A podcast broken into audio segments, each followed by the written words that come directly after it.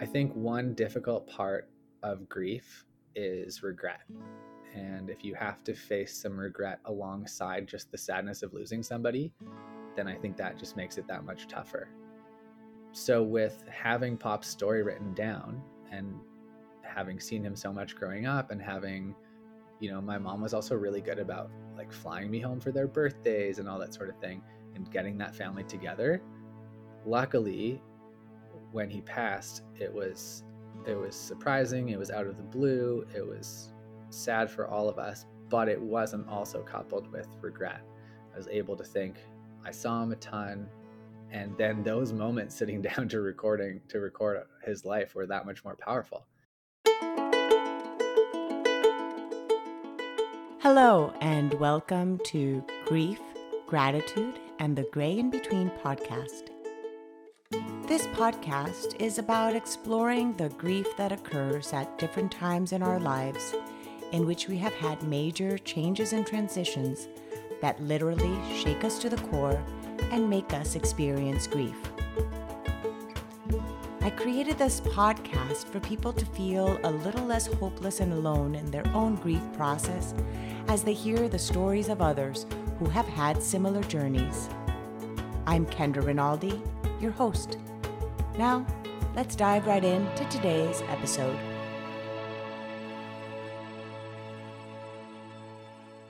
On today's podcast, I have Andrew Hall. Andrew is the co founder of No Story Lost.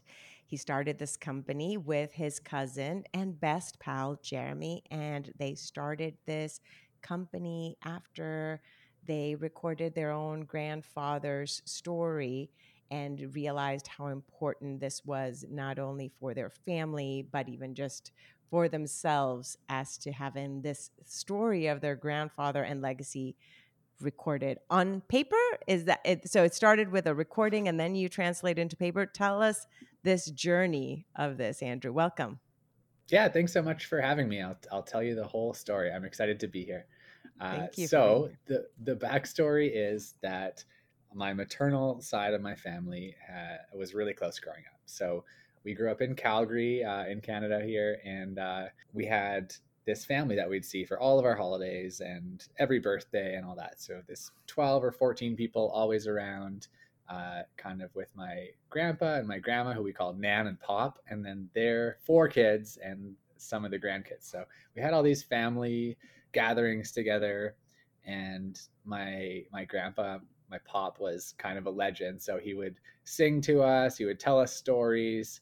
So, like celebrating a Scottish holiday, Robbie Burns Day, he'd be dressed up in uh, tartan red and he would do poetry to the haggis and everything. So, our, our family was always saying, someone's got to write down all these stories and songs while we can.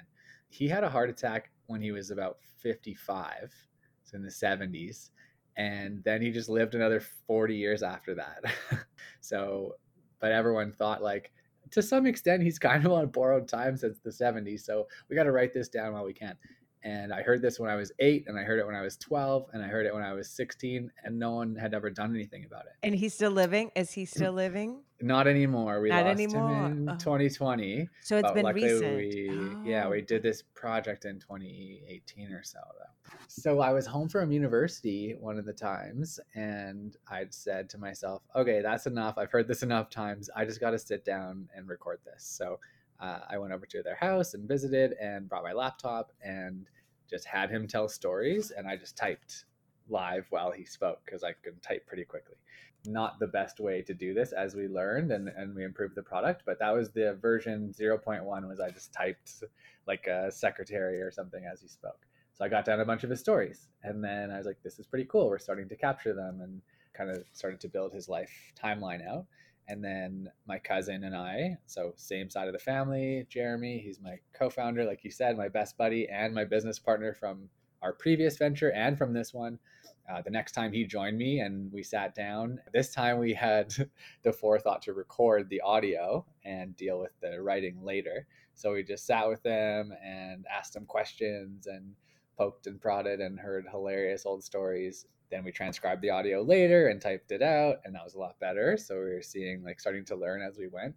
And eventually, after a couple more of those, we had a really good body of work of a, lot of his stories. So we couldn't get it all, but we got a lot. And so I'll show you on the on the video call here. This was oh, our oh, oh, oh my he version. is a photocopy. You are a photocopy. oh my right? goodness. Isn't yes. funny? It yeah, is. So wow. Probably you, guys, look so much alike. 60 years ago or more. But yeah, yeah, especially with the haircut and the beard, we look very yes. similar. So our first version, super small, kind of black and white photos, reads more like a bit of a novel and yeah, kind of the shape and size of a novel. And then over time, we've kind of evolved the product. But that was the origin story, and that's kind of how it started. And that's the very first No Story Lost book with the interview then you had already done it before and then you did it then with jeremy when you guys were recording. How long was this conversation in order for you guys to be able to gather all these details to then print? Yeah roughly an hour each. You know the first time it was until my fingers were tired from typing and then yeah and the second time was until pop was tired and didn't want to tell stories anymore but an hour tends to be pretty good. So this little book is maybe you know two or three hours worth. I'll, I'll send you lots of pictures. You've probably seen our books now are thick like Thicker. coffee table style book full of color and lots of extra pages and stuff. And pictures and everything. The, or the pictures okay so let let's actually let me backtrack. Let's yeah. go back and so you did this. You guys yeah. see then the result then of the, eh, the reaction that your family had when they saw yeah. this the reaction of your own grandfather because you did it prior to his While passing so around, he yeah. got to see then this product and then yeah. what was it that you guys were like uh-huh so this, two, this this looks like oh let's see something here. To, uh, there's something there to this uh, there was two main things so first of all yeah it was that reaction it was like the family feeling like, wow, okay, these are actually safe. It's done. We've done it. Like to open it, to hear his voice on the recordings was really cool. Uh, and the second thing was like, holy crap, that was a lot of work. Like it, it's so important. Yet it took us a ton of time and effort, especially before we perfected the process. That that's when it sort of clicked. It was like the value side of it and how great it is to have, coupled with the first time you pick this up to do it yourself is a big labor of love. So we thought if we can bring this to more families, but bring it to them in a way that it's pretty easy on the family, that's maybe where we really have something. We can have the great interviewers who have done this before. We can get it transcribed quickly so that the family member is not typing it out. Um, and then we know how to lay it out for print, and we have our printing partner, and all the pieces kind of pulled together. So to turn it into a, a little business was really chunking it up into four or five parts of what has to happen and then bringing that into one package for families. So I think it was really cool that we did it ourselves first. So we knew exactly like what it felt like on the family side and what labor we were avoiding them having to do and stuff. That is that is so smart. Yeah, you guys were your own guinea pigs to to start with, because well, you saw a lot of things come from that, right? An initial need, inventions come from that, an initial need, and mm-hmm, then you end mm-hmm, up totally. putting it out there. So you guys are a testament to that. While doing this, then when how long was this process then of turning it into a business? And then on the customer side, we'll talk about mm-hmm. how people do that part. Yeah. So, like I said, I think it was 2017 or 2018 with this one, and Jeremy and I were busy running a whole other business that we had started. That we what was was it? What was it, by the yeah. way? What was, was called, this other venture? Uh-huh. It was called Mealshare, and so what we did was we partnered with restaurants. It was a it was a nonprofit, so we partnered with restaurants and put our logo next to a few menu items. And if you buy a meal share item, you provide one meal to a youth in need. So it was a buy one, give hmm. one product for restaurants. Uh, we had been inspired by TOMS shoes and some of those buy one give one models, mm-hmm. but thought, what's even more important than shoes? Food. How can we feed people with this? So yeah, we had this crazy idea. We started with four partners in our hometown in Canada and grew it to 500 restaurant partners across the country. We even uh, dabbled in working in the US a little bit. So we were in Austin and San Antonio a little bit too. So I got to get down there. And it was great. It was really, really solid. We ran it for about eight years, made a ton of impact, gave away six million meals to youth. And then COVID happened, and we only partnered with restaurants, and restaurants all closed, especially in Canada for a long time. And even when they were open, they were struggling again. They had new bills to pay and to make up for close time and stuff. So that really really was hard on Mealshare. So kind of as that was sunsetting, that was when we were bringing No Story Lost into the world. After doing my my pops book, we had told a few friends, and we did a couple friends and family projects. So pretty basic. Like looking back at our old materials, it's like any good startup. If you're not embarrassed by your first product, then you started too late. and we're definitely, you know, it's funny looking back on our early ones. But that's when we started to realize, hey, we've got photos and this text. And actually, a friend of mine was working with us for a little while, and she really saw the opportunity to turn this into a coffee table book, something that you might actually leave out uh, on the table and show friends rather than stash away on a bookshelf. So she kind of had cookbooks laying out for inspiration because those are so visually heavy, and then other bigger books with color, magazines. So she helped us bring it from yeah novel to beautiful coffee table book and it kind of just naturally snowballed from there we you know it was a couple friends and family and then our first stranger found us on the internet and bought a pro- project and then off we go but it did take us a while to wrap up uh, Mealshares we were running that uh, through through 2020 and 2021 and we're really just full-time on No Story Lost this year walk us through then the process of somebody then reaching out. So they find you or they hear this podcast. How do they then tell their loved one, by the yeah. way, we want to know, uh, let's just, let's actually just play, let's do an example. My dad, right? So I'm going to do this let's, for my dad. Dad, as you're listening yeah. to this, I have not actually booked it yet. So just, I'm just kidding. Let's say I'm doing it with my dad. And so I contact you guys. How does that process go from there?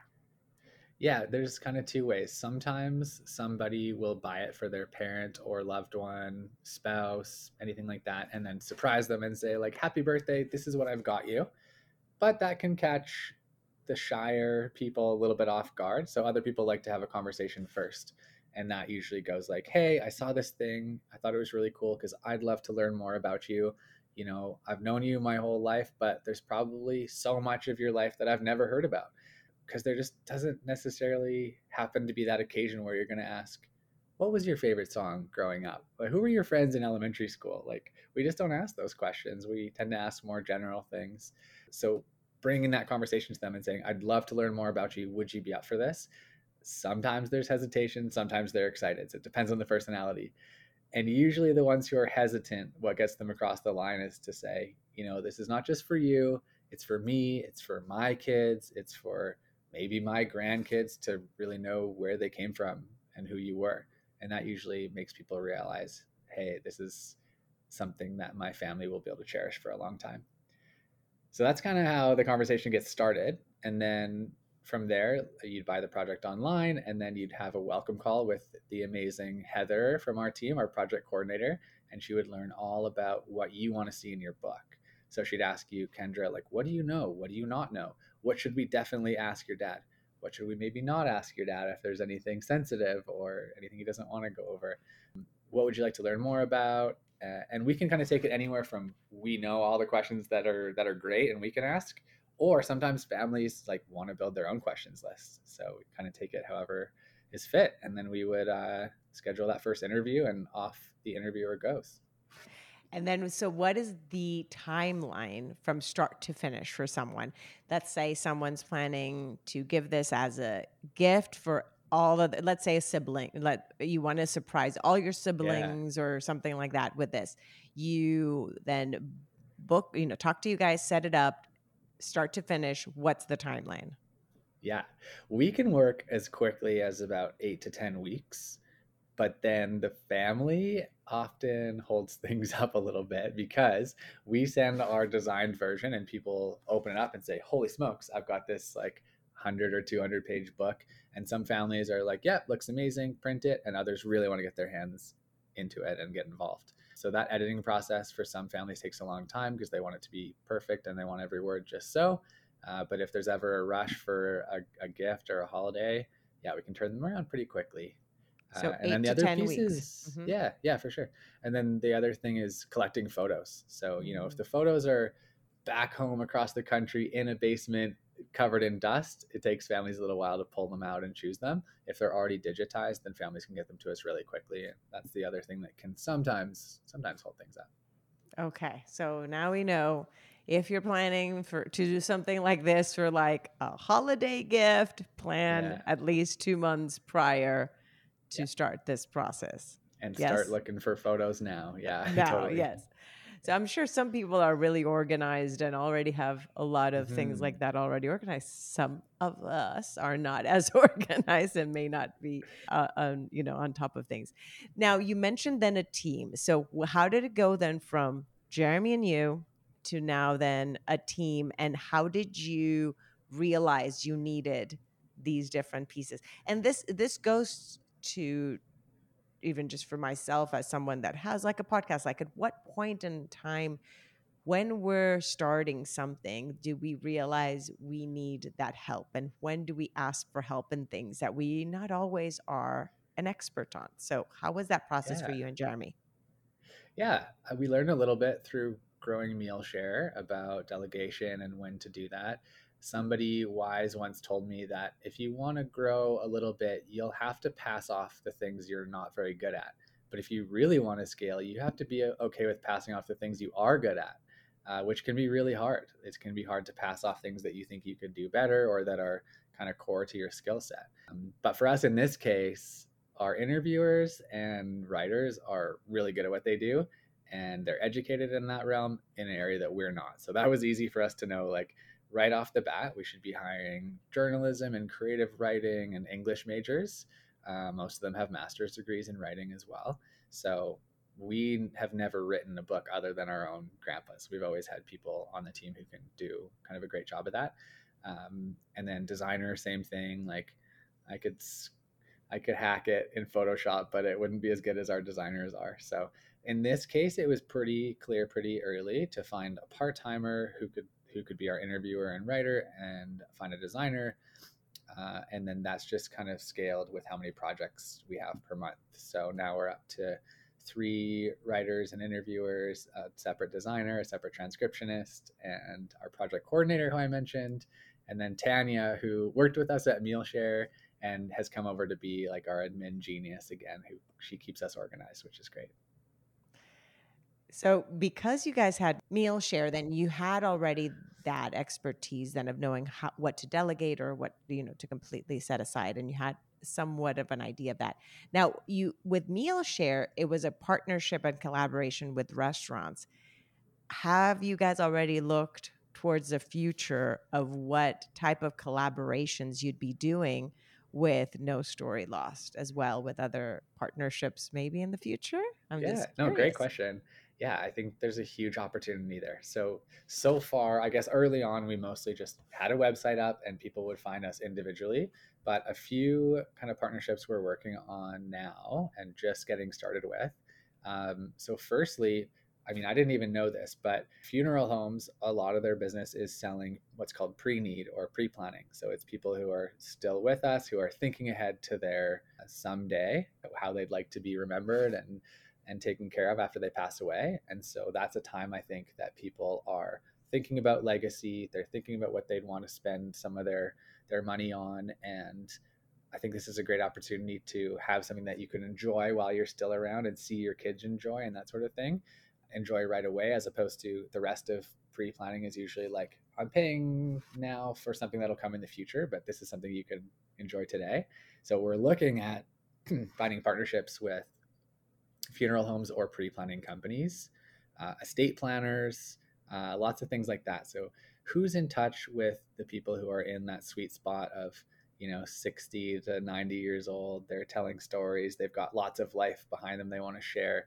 Who's talking to them uh, when they're in a place that they're thinking about life and legacy and all that sort of thing? So i think tons of room to grow into some great partnerships Yeah, that's that's so true. I think a lot of what you said that a lot of people end up planning or setting already up even what cemetery they're going to be buried. They do their pre-planning even before, you know, Yeah. that in order to not leave a, a burden on their Exactly. families. A lot of times this would be something that could be in addition to something like that that you're like, you know what, this is something else I want to leave and and the part of legacy that is that is uh, something I think we all think of. Like, what is the legacy Mm. we're going to leave? It's not usually the the the things that you have that are the legacy it's the impact Totally. you had on people's lives and your story is that part of that so making sure that it still is maintained in some shape or form is great now what can someone do to prepare like let's say oh, oh i'm ready i want to start and maybe Yeah. i you know i'm here but i'm in my you know almost 50 have two teenagers i'm like you know what i'll start doing this like maybe even if it's the story of their dad and i or some like Yeah. you know things like that would that be a way to have you done it with couples what uh, what different kind of nuances of stories have you guys done Yeah, I say, I always like. Do you remember seeing?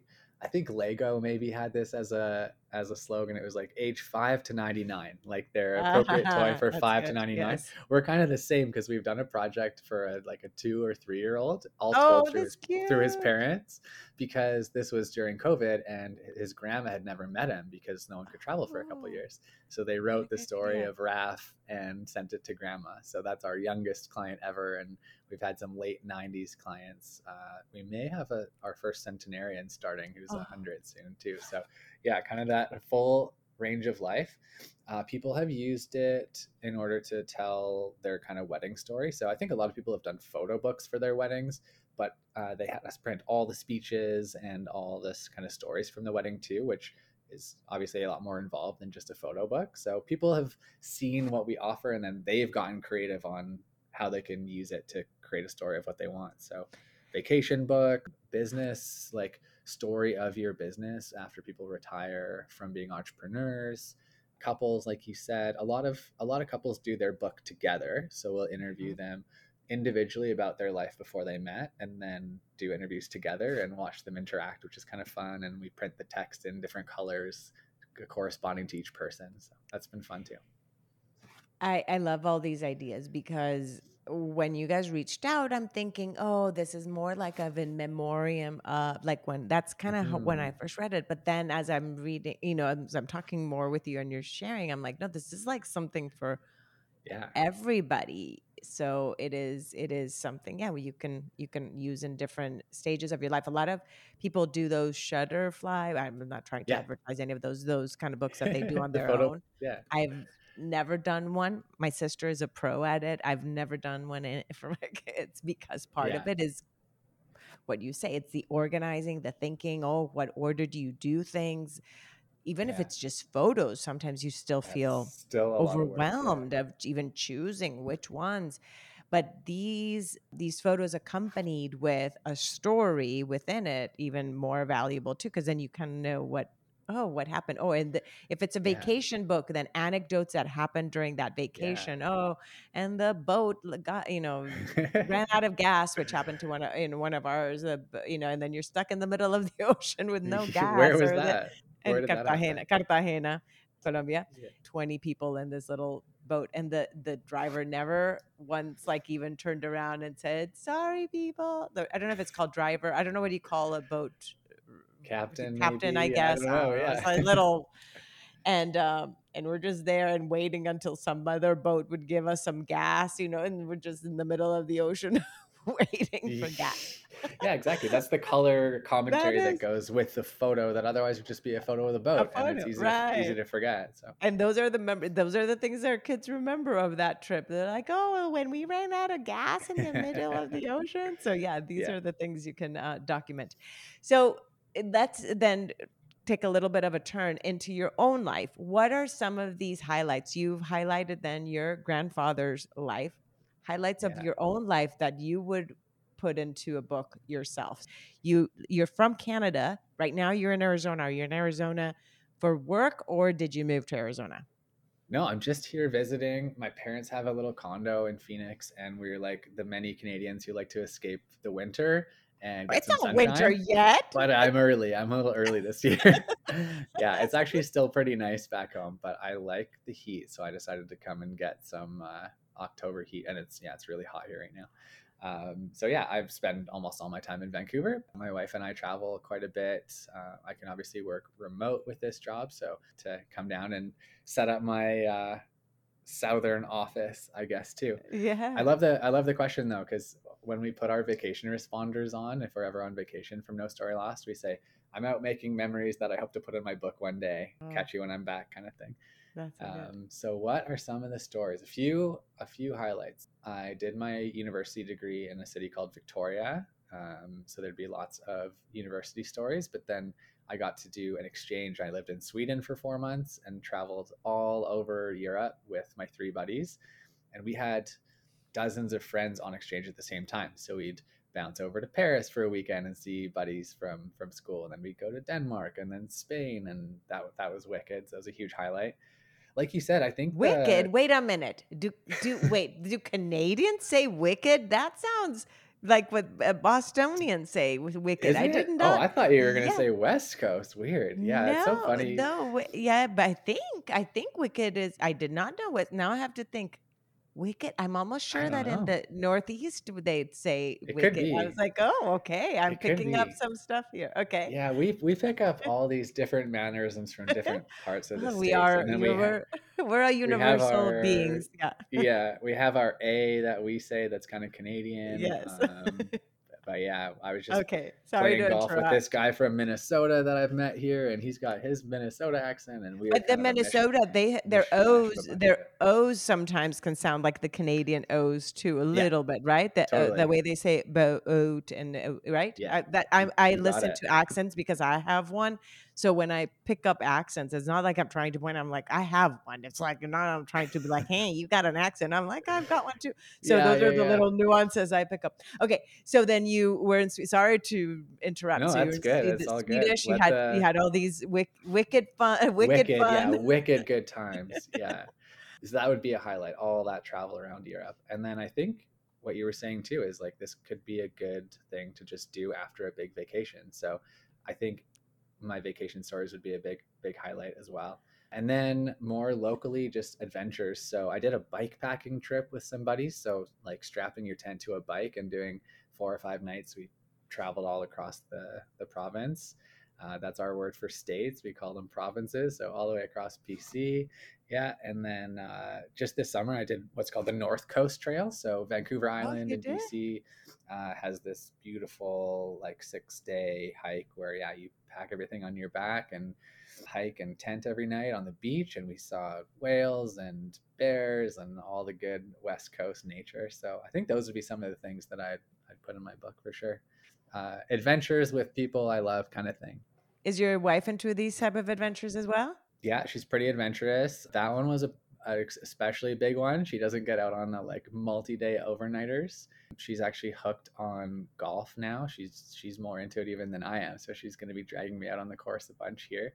Uh, we definitely, yeah, we definitely bonded over sports. We met on a sports team and we play a lot of soccer together, squash and golf and whatever. So she is adventurous. Just she didn't do the seven day backcountry one.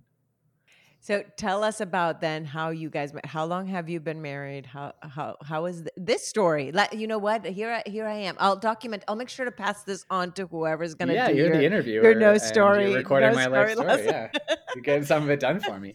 there you go. So we. This is actually a funny story. So when I was in in my BCom degree, so doing a commerce degree, I did this thing uh, that's called JDC West. So it's a business conference, but all the students are competing in a given type of discipline. So I was on the nonprofit team, which was foreshadowing for my career later. And then I was on a couple other teams. There's also a finance team and a marketing team.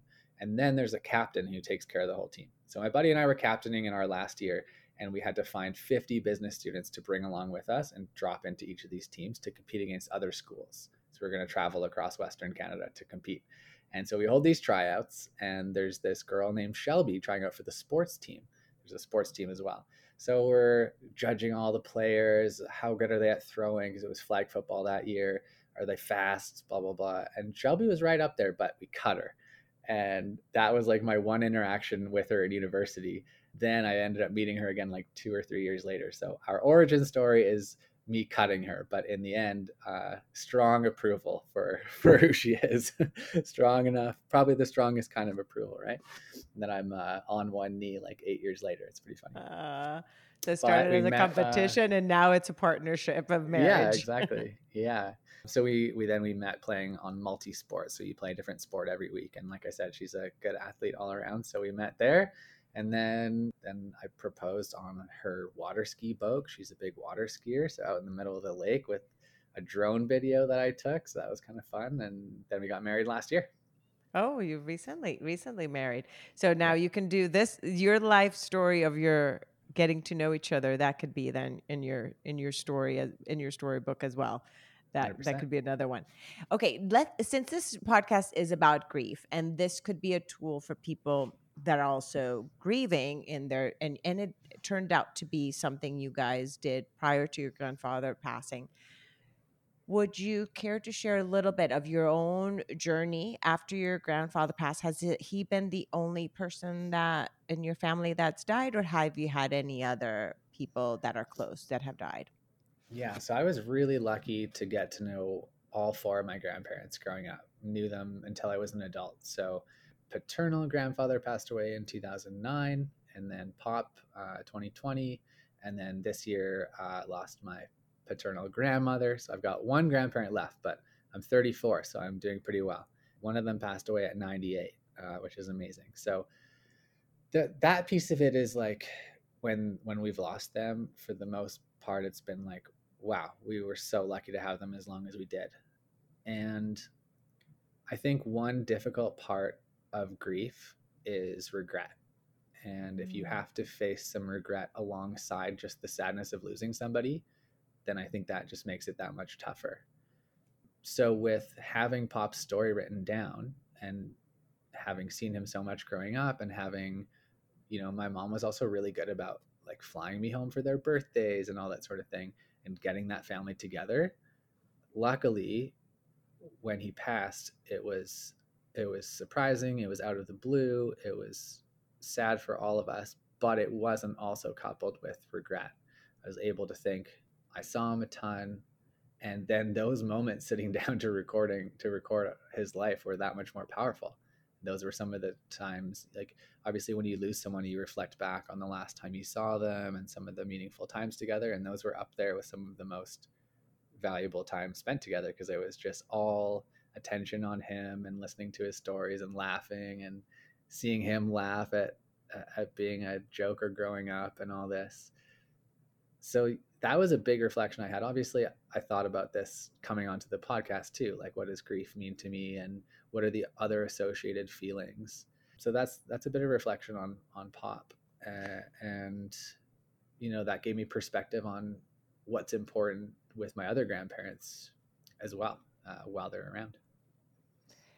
I I like that you mentioned that word regret because it is so true. Sometimes uh, all these other emotions that come up in grief are sometimes even stronger than the grief itself or like they kind of mm-hmm. haunt you per se and regret is one of these that kind of yeah. haunts can haunt us so not in your case with your grandparents not having any of these regrets it's like because then it takes away from that remembering of the moment yeah. when you're holding on to these regrets so thank you. That that's a word I I don't think I've heard as much in the interviews I've had, and so I wrote. Yeah, I liked your a, your reflections there. That was really well said. Yeah, so no, but it came up from from your convert from you sharing that.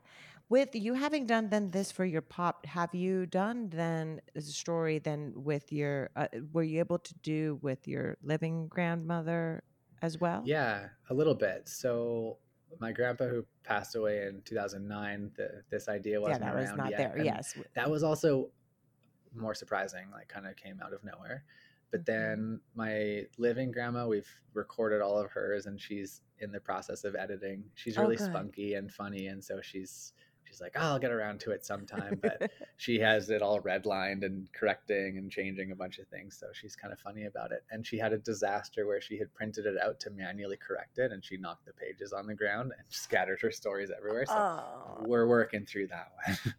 and then my other grandma, at the time that we were kind of getting going with it, I sat down with her and tried to prompt her on some of her old stories that she told me just a couple years before. But she was dealing with a little bit of dementia and couldn't quite, it didn't have the richness and fullness that some of the other stories did. So I have some voice recordings of her and and they're good and we've got some of the memories, but it's yeah, not quite book sized because mm-hmm. we didn't mm-hmm. quite couldn't quite get enough. Well, so, the you know, the idea a, had not been birthed yet either. Yeah, you know, early on, you know, for you to get those those stories. So that is, you know, sad, but at the same time, you still have the the memories that you hold on. Now, what were some of the tools you used in your grief journey when your pop uh, passed? Because he's the one that. Well, 2009, you were were you in college at that point when your exactly, first grandfather yeah. died? Okay. Yeah. How was that and then in relation to then now you as an adult do you remember the differences in how you grieved as a 20 something year old you know yeah. young kid to then now yeah i, I had lived with uh, that grandpa and grandma too so that one was a little mm. bit tougher because it was a little more visceral being you know walking back around that house having just lived there really around them a whole lot you know then you kind of hear the echoes a little bit more and it's yeah more right in your face again, I've been so lucky to have not lost like a parent or someone really close, but people say that like losing your first parent is really like a jarring experience. And so I think that on a lower level, like losing my first grandparent is a lot different than 10 or 15 years later losing your second grandparent. So I think that mm-hmm. one that was like one of my first lessons in you know the fragility of life and how fast things can change and that sort of thing. When your grandparents are in their 90s, there's not a bad chance you'll kind of they're sick and then you see it coming a little bit. This grandpa at the time I had like gone to see them before Christmas, uh, kind of waved goodbye, seeing them smiling at the top of the stairs, like see you after Christmas. They gave me my envelope and then it just changed so quickly that mm. uh, yeah, I just really didn't expect it at all. And luckily I have that good memory of kind of like saying goodbye to him that way. But I'd say that first lesson was a different kind of lesson, a different part of grief in um, just thinking about the fragility and making making sure you know every moment counts and that sort of thing um, and then later on yeah maybe feeling a little bit more prepared and a little bit less surprised still hard in its own it way still catches us. that's a thing even though it's the one thing we know is guaranteed yeah yet totally. it still catches us by surprise yeah. by surprise Grandma was 98. yeah. Like it's not surprising in that sense of the term, but we still it didn't. Still it still be, wasn't yeah. expected, and it still catches you with that pit in your stomach and sinking hard and that kind of feeling. Yeah, I know, and it's and it's one that we all we all experience in some shape or form differently. Of course, everybody grieves differently based on who they are and the relationship they had, but we all still grieve in some mm-hmm. right. So mm-hmm. how how do you then see and how have you had any feedback of anybody that's done the process of these books with you guys on how it's helped them in their journey? Have you had any feedback from your customers and can you share that yeah. with us? Yeah. So a couple. A few friends of mine have done projects with us and two really come to mind where people my age, so friends my age, but their parent happened to be older when they had their kids. So they kind of had the older dad who was in his 80s already, whereas our dads are kind of like mid to late 60s. And both were like, yeah, I don't, no, he's not doing the best, but, you know, didn't seem like this was a last minute thing. Um, and I kind of encouraged them, like, yeah, let's just like do the interviews and get it done. And, and that's just, you know, it's just good to have done. And then these two happened to lose their dads kind of within a year of doing the project and so for them they're again like just so relieved to have done it when they did they're so so happy with their books and and even like yeah i'd say the meaning really increases to them like so steph who was a friend of ours you know she was the first one to coin the term when she opened her book she said she cried happy tears which we love we we like to make that our goal now is to make families cry happy tears but then you know her mom you know didn't love the book it wasn't anything too fancy. But then once she lost her husband, she's now like the book's everything to her, and she printed more copies and gave them to all of her cousins and siblings and all that. Um, so yeah, those are some powerful stories. And then kind of on a similar note, someone came to me in in March. He's about my age, and his dad had cancer, and he said, "I don't know if it's going to work. Uh, he's not doing very well right now, but let me see if we can try. Like, I'll get back to you in a few weeks when he's feeling better." And I said, "You know what? I've seen how this goes. Like, let's do the welcome call now. Let's get you all ready. Let's know exactly what you want, so that if there's even a day when your dad's feeling well again, we interview that day." And luckily, in this case, it happened. Like two weeks later, he felt better. We interviewed him back to back days, one hour each, printed the book. His dad saw the book. They got to review it together, and then he lost him in, I think, June. But that timing is just so important, and like you just have to do it while you can. Because uh, I've seen the other side with clients who just didn't quite start in time, and then they don't get to do it, and it's so tough to see. And then that's when you feel regret. that's when exactly, you're like, man, exactly. I should have, would have, could have. And yeah. a lot of times we do live live our lives in regret. I in many aspects of like, man, I should have studied this. I should have gone to mm-hmm. this. I should have the, you know, we live in that world and there are situations in which we don't have to necessarily live in that space um, mm-hmm. all the time, right? Totally. If, and that really comes to being present with the ones that we love as much as we can be. And this is yeah, one of the ways really that you can. And this exactly. is yeah, and this is one of the ways that you can and carry that that legacy and, and there yeah and it may not be that you get to do the interview and if that happens by the way that actually here's an uh, i don't know if you've done this too have you done a no story lost post more like post yeah, somebody dying yeah memorial projects memorial yeah. yes and often right away is too soon uh, so we've we've kind of tried to work on it a month or so after and then the person says you know what i can't do this yet but then mm-hmm. kind of the six months later or the year later we've done memorial projects, and that's either the spouse or even the whole family getting involved, where they'll all come together. It can be a chance to kind of work through the grief together, to bond, to, to put together a project together. And they produce really great books still. So it's going to be obviously slightly different because it's not coming from the person's own stories, but it's a good chance for everyone to share all their favorite stories about the person. So, and yeah, we have one we're doing. So important, yeah yeah, we have one we're doing from from Oregon right now where somebody tragically died pretty young and left kids, and there are 14 people contributing to his mm. book, and I think it'll just be amazing. And one thing I kind of didn't see coming is this is actually hard on our writing team as well. When you're telling these heart wrenching stories, like they can only take one of these at a time, where it's a memorial project, and they're they're almost being therapists a bit and hearing people out and one of them, one of my writers says, "Yeah, I did my interview and my ugly cry, and then and I got to writing later." it's kind of a a tough time for them too. It's tough for everybody involved, but yeah, the, the memorial projects are valuable too. So, I mean, I know this because I interview people all the time, so I have to sometimes be yeah, here, dirt, ugly crying as well. Yeah, uh, that's part of the reason I don't do the video video yeah. version of my podcast because yeah. I'm like, ah, I don't think I want to be. There's going to be a box of tissues in the know. frame all the time. yeah, and not only for myself, but also sometimes an interviewee, right? Like yeah. it can can make you feel a little more guarded when you mm, know you're being on, yeah. on camera. Yeah. So, so we're like, oh, okay. So I can understand where your interviewers, uh, how they feel yeah. after that. Totally. Yeah, you kind of. But it, it's also just so beautiful for yourself when you're listening to stories because it's a reflection on them too. As they're interviewing, I'm sure it's a big reflection on them. Uh, you know, for their own lives, and grow, you grow when you learn from these stories that you're hearing as well. Totally. So, uh, so that is still really enriching. Now, how can people get a hold of you guys? I will for sure put the website at the bottom, but tell us tell us more uh, of that. And again, like, is yeah. there a wait list to even start the yeah, project, or is it uh, pretty quick? It's pretty quick. So it's nostorylost.com, and then luckily all our handles are just no story lost. So whether that's on Facebook or Instagram or Twitter, it's no story lost. So that's easy.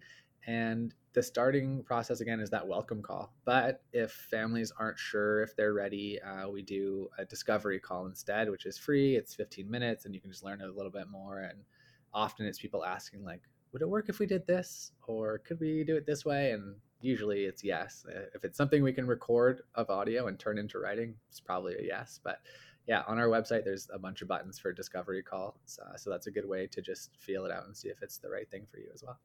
And the pricing wise, does it? You don't have to say the pricing. People can say that, uh, find that out on the website. But is it based on the length of the project, the length, the many pages, pictures, Yeah.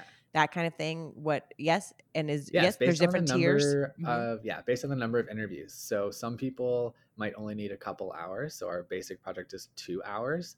Uh, that's for when you have the really shy, reserved person who answers in shorter sentences, but we still capture you know seven to ten thousand words usually with that. And then we've got the six interview package, which is for the talkers who you just can't seem to move them along fast enough, and they love to tell detailed stories and paragraph after paragraph. And those get really long and those are our thick kind of biography books. And then like i said there's the odd time when someone comes along and says i want to interview 14 people. Can you guys do that? And we basically have to check with our printer and see how thick of a book we can print but uh, yeah, you Might can be volumes. on- You might have to need volumes right of coffee yeah books like at that those point. encyclopedias yeah yes. yeah so we you can add on one interview to any of the packages too and it doesn't cost like more or less it's not more or less efficient to what you do so you can start with a couple and add on interviews easily later Thank you so much, Andrew, for sharing that. Now, before we wrap up, I always want to make sure I've asked most of the things, or at least that either you had in mind or that I had in mind. Is there anything that I did not ask and that you still want to share with the listeners? I mean, I think that's really good. Do you have like resources or tools that you recommend for for grief or for people just to do in advance? Like I read a book called On Grief and Grieving and the, the author has one called On Death and Dying as well, and I think that's like a little bit of a toolkit to Oh, prepare wait. for that the types I've of things you can't a- prepare for. I've never been Uh, asked that, but that's great. That's great that you've uh, that you that you are sharing some options here.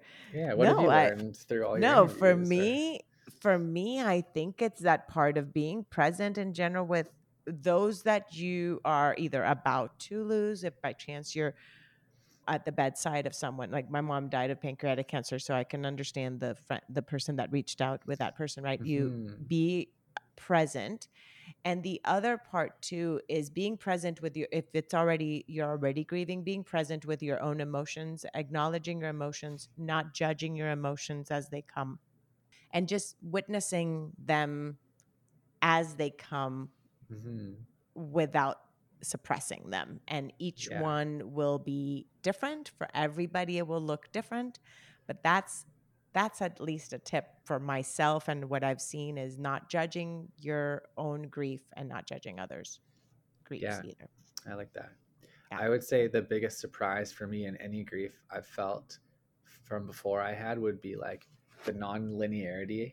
It's Yes. like it could all the emotions could come at different times and there's no plan and there's no set way you go through it. Mhm. And then the amplitude as well is like, oh, I kind of thought I would just get a bit better over time. And it's like, no, you're gonna have a great day, then you're gonna have a terrible day, then you're gonna have a good day, then you're gonna have a kind of a low day. And it's yeah, it's no and within the day within the same day itself you can have all of those in just one day it's it's Yeah. like uh you you were saying you're a sports person so it's it's like an ocean it is unpredictable you do not Yeah. know when there's going to be a huge wave that will just like oh then the the undertow is that what it's called the Yeah, the yeah, one yeah. that Suck you back out. so yeah, you never know. So just just ride with it. And tools like this, like a podcast, tools like ha- people that already, let's say, journal, people that already ha- open talk openly about emotions, maybe to others.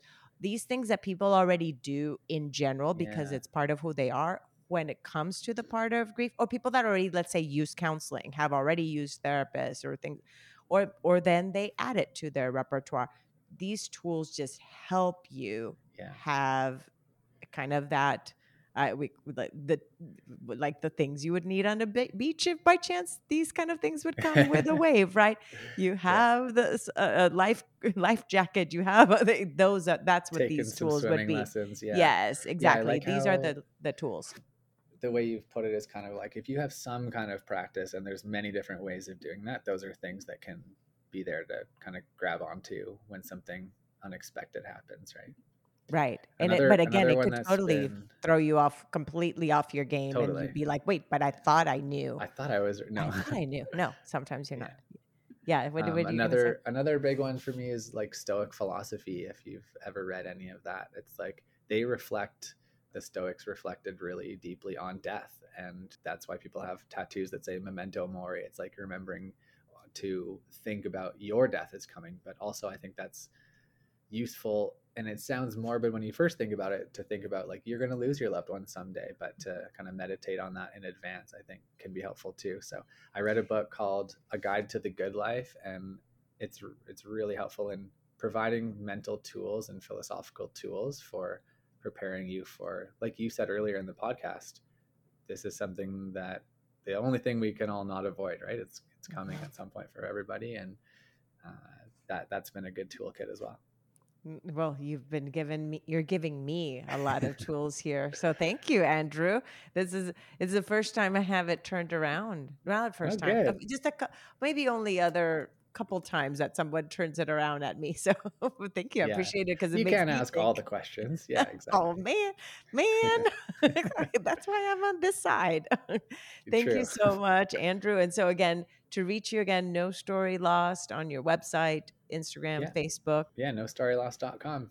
and it. there's just reach out to share your own story or see if you can convince one of your family members to tell theirs. Thank you once again, you Andrew. It. And this is a beautiful tool, not only for in memoriam of a memorial of mm-hmm. someone, but just even just to celebrate the life that we have and those that are still around with us. So thank you. For sure. Thank you so much for having me. I appreciate it.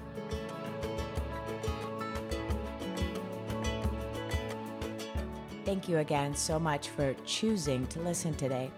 I hope that you can take away a few nuggets from today's episode that can bring you comfort in your times of grief.